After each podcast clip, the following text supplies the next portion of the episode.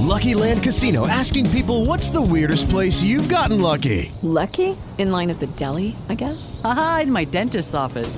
More than once, actually. Do I have to say? Yes, you do. In the car before my kids' PTA meeting. Really? Yes. Excuse me, what's the weirdest place you've gotten lucky? I never win and tell. Well, there you have it. You can get lucky anywhere playing at LuckyLandSlots.com. Play for free right now. Are you feeling lucky? No purchase necessary. Void where prohibited by law. 18 plus. Terms and conditions apply. See website for details. Buonasera a tutti e benvenuti ad una nuova puntata del Medio Oriente Dintorni Show. Per chi mi ha seguito su Instagram lo sa, questa settimana volevo avere qualcosa di un po' più facile, diciamo così, da fare e che potesse comunque interessarvi. Per questo ho deciso di portare la mia tesina di maturità. Vi dico già che la prima parte appunto sarà dedicata a dei consigli sul come secondo me far meglio una tesina, almeno diciamo quella che è stata la mia esperienza personale, e la seconda parte invece sarà dedicata al contenuto di questa tesina. Nei prossimi giorni comunque troverete tre di questi autori, tre dei cinque autori, anche in formato podcast, anche in formato articolo, quindi non c'è assolutissimamente nessun problema, troverete tutto, salvo la tesina perché non la trovo più.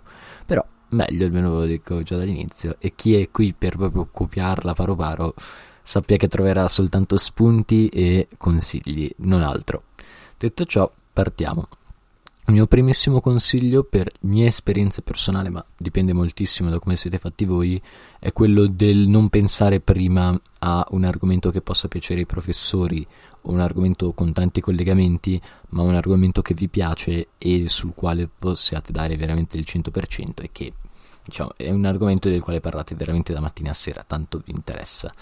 Io infatti parlai della decolonizzazione delle menti prendendo una sola materia di fatto, ovvero inglese, che comunque diciamo era una materia nella quale andavo bene, quindi per essere chiari non c'era bisogno, di solito i collegamenti si fanno con le materie dove uno va male proprio per evitare domande. Io me ne sono fregato e sono andato proprio paro paro.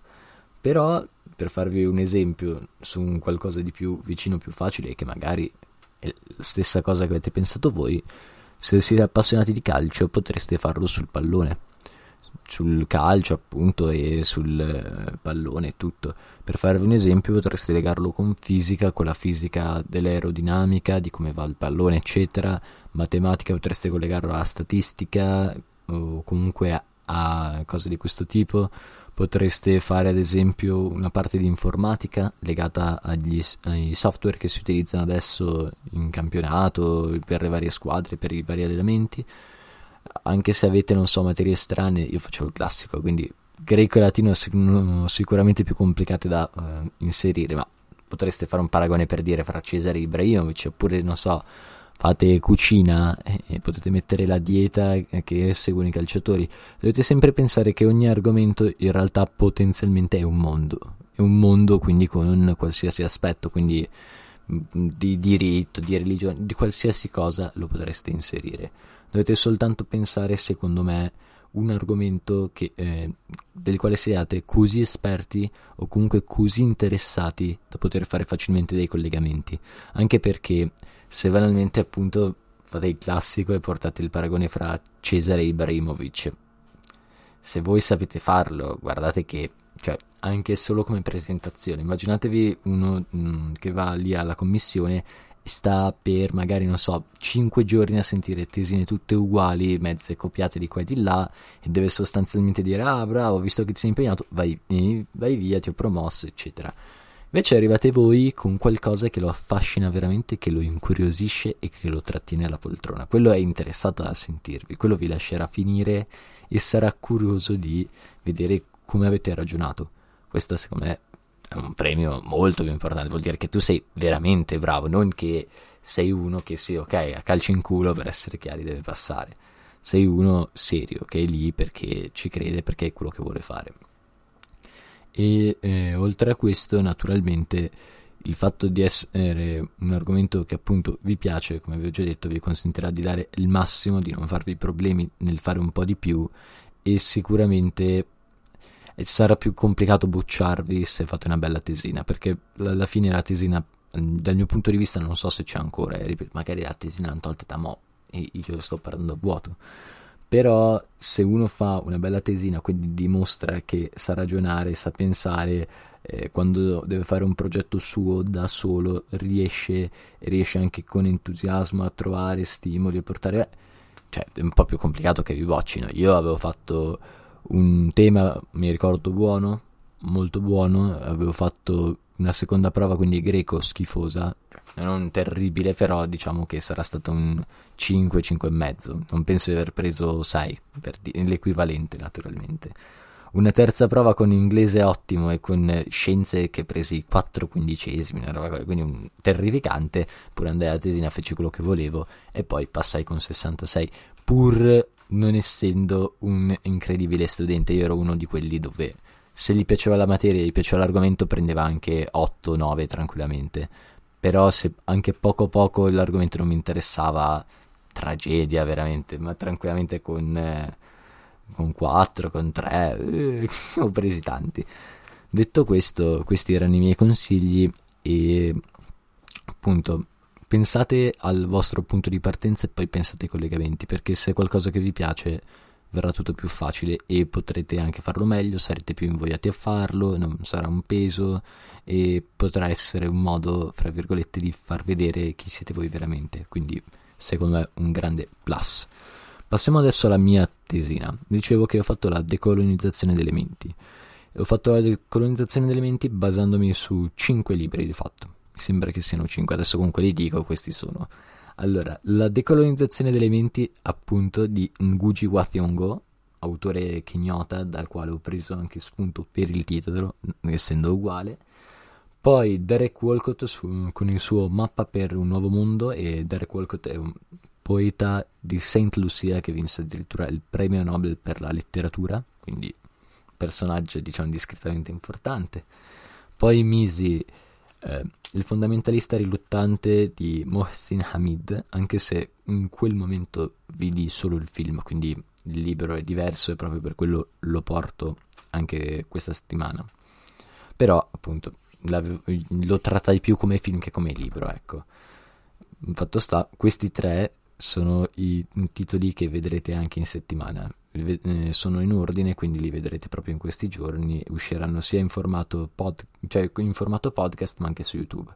Gli altri, invece, dei quali non cioè, ho già parlato, quindi eh, sarebbe inutile ribadirli, sono eh, La stagione dell'emigrazione nord di Tayyab Salih, che è considerato il più importante romanzo nella storia della lingua araba contemporanea, di uno scrittore sudanese, quindi anche molto particolare, tantissima roba, perché ci sono pochi scrittori sudanesi a questo livello e nessuno a livello suo.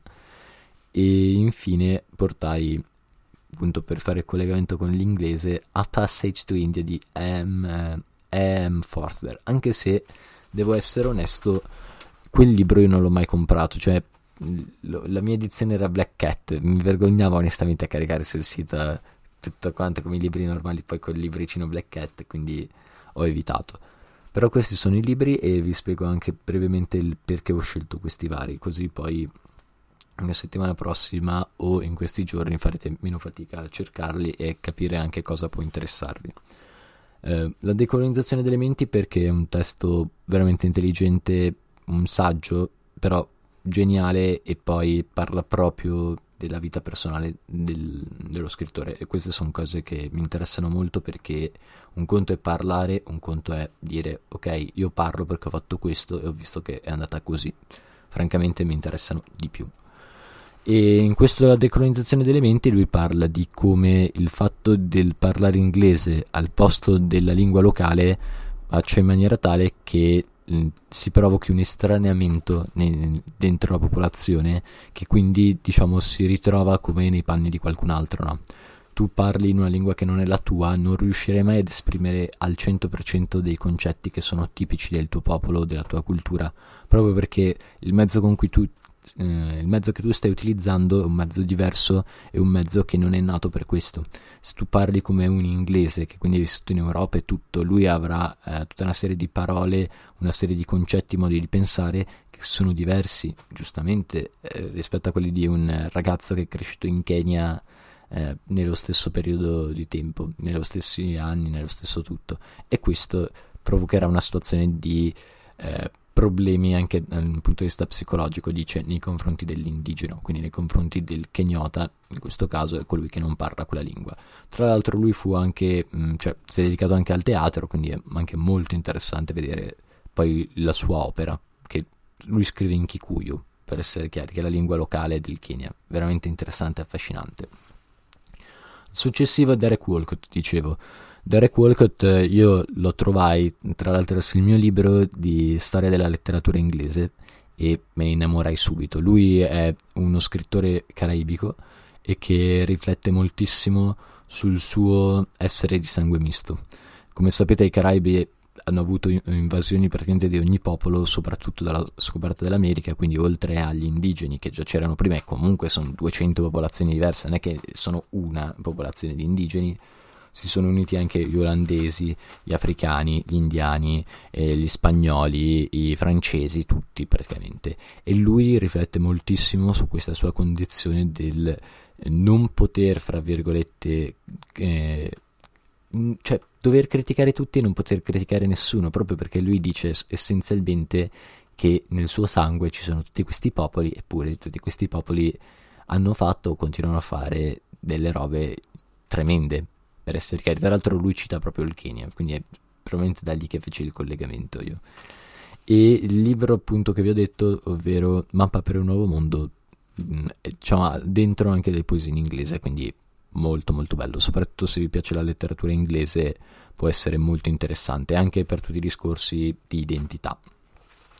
L'altro autore è, è Mohsen Hamid, che è un autore pakistano ma cresciuto fra Stati Uniti e Inghilterra, che con questo libro secondo me ha proprio fatto cioè è un libro che dovrebbero leggere tutti. E proprio quando uno dice ma un libro è questo.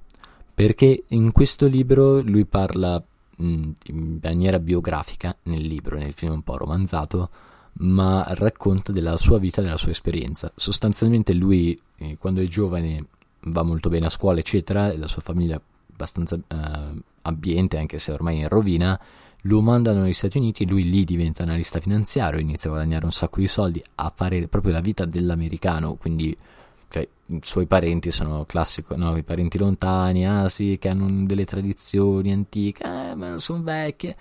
E poi ad un certo punto a New York succede un problema, qualcosa che lui non aveva aspettato e che eh, non si aspettava e che cambierà la sua vita come quella di tanti altri da cima a fondo, ovvero le Torri Gemelle.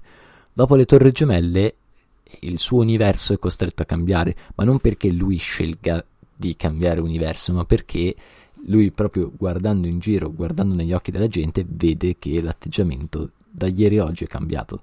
Se ieri lui era un, un affascinante eh, uomo indiano che appunto lavorava negli Stati Uniti, eh, il giorno dopo diventa potenziale terrorista, stai attento perché quello lì potrebbe mettere una bomba a casa tua ha quello sguardo, quella barba, l'Islam, brutto, tutte queste cose da un giorno all'altro. E proprio per quello io ritengo che sia molto interessante, proprio perché ti fa vedere moltissimo questo aspetto che moltissimi non considerano e che invece è fondamentale secondo me in ogni, dinam- eh, in ogni dinamica sociale, oltre al fatto che c'è una bellissima riflessione in tutto il libro sul concetto del non porsi mai agli estremi, né agli estremi del dire tutti gli americani sono belli, il Pakistan fa schifo, né di dire ah il Pakistan è bellissimo, sono gli americani che sono arrivati e ci hanno invasi. Molto bello, straconsigliato, ancora di più il film che tra l'altro mi sembra ci sia anche su YouTube, ma anche il libro è molto bello. Con, uh, ci avviciniamo alla fine con Anne Forster con A Passage to India, un classico della letteratura inglese che mi sento assolutamente di consigliare, cioè anche in questo caso il film che non ho visto io, eh, perché mm, se siete interessati all'India e a come veniva gestita dagli inglesi è molto interessante, molto mh, mm, affascinante, perché sostanzialmente, me la faccio breve, ci sono gli inglesi che sono tutti diffidenti nei confronti sia degli, eh, dei musulmani indiani, che all'epoca erano i nobili locali per essere chiari, sia eh, degli indù che invece è il popolo e tutto. Arrivano questi inglesi che invece si fidano e dicono no ma non succederà niente eccetera, fanno una battuta di caccia, un, una roba di questo genere, un, una scampagnata, ecco, una cosa così, e ad un certo punto una, eh, una donna appunto inglese pare che venga stuprata. A tutti quanti naturalmente problema, tribunale, eccetera, e alla fine che si scopre che questa in realtà non era stata per niente stuprata, non aveva nemmeno chiaro lei cosa era successo in quel momento lì, però sicuramente non era stupro, e, e, si ritrova appunto a dire in tribunale che invece è una cavolata, non è vero niente, è tutto.